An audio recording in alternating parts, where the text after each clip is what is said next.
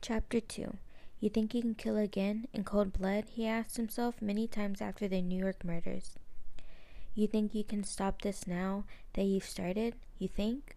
The storyteller waited almost five months of self-torture, also known as discipline, or professionalism, or maybe cowardice, until it was his time. Then he arrived in the kill zone again.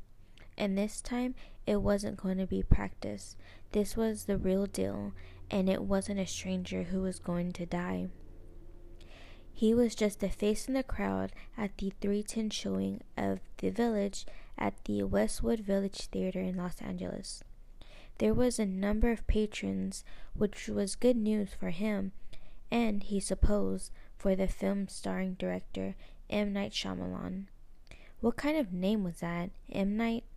Self-conscious phony? Apparently, Patrice Bennett was among the last people in town to see the horror film. Also, Patrice actually dined to sit in a real movie theater with real ticket buyers for her movie fix. How quaint was that? Well, she was famous for it, wasn't she? It was Patrice Stick. She'd even bought her ticket ahead of time, which was how he knew she'd be there. So this wasn't lar- target practice anymore, and everything had to be just right, and it would be.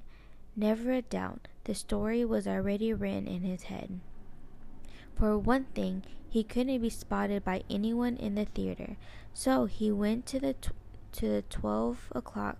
Then, when the show let out, he waited around the restroom stall until three ten. No biting, nerve-wracking ordeal. But not that bad, really, especially since if he was spotted, he simply aborted the mission. But the storyteller wasn't seen. At least he didn't think so, and he didn't see anyone he knew. Now the theater had more than a hundred viewers, or rather suspects, right? At least a dozen of them were perfect for his purposes.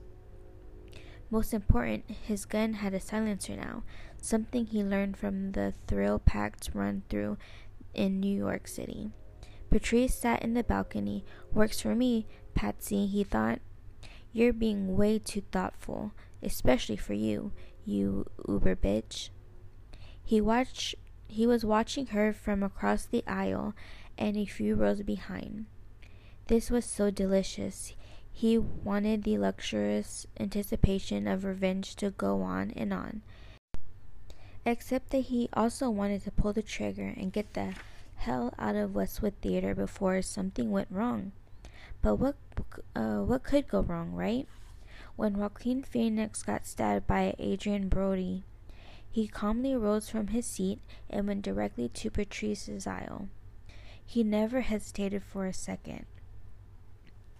Excuse me, sorry, he said, and started to make his way past her, actually over her bare, skinny legs, which weren't very impressive for such an important woman in Hollywood. Jesus Christ, will you watch it? She complained, which was just like her, so unnecessarily nasty and imperial sounding. Not exactly who you can expect to see next, not Jesus, he quipped, and wondered if Patrice got his little joke. Probably not.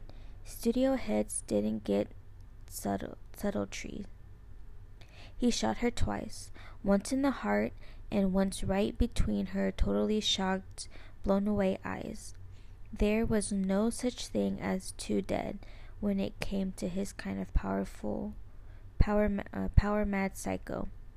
Patrice could probably come back to you from the grave, like the reversal trapdoor ending in the original Carrie, Stephen King's first story to reach the silver screen.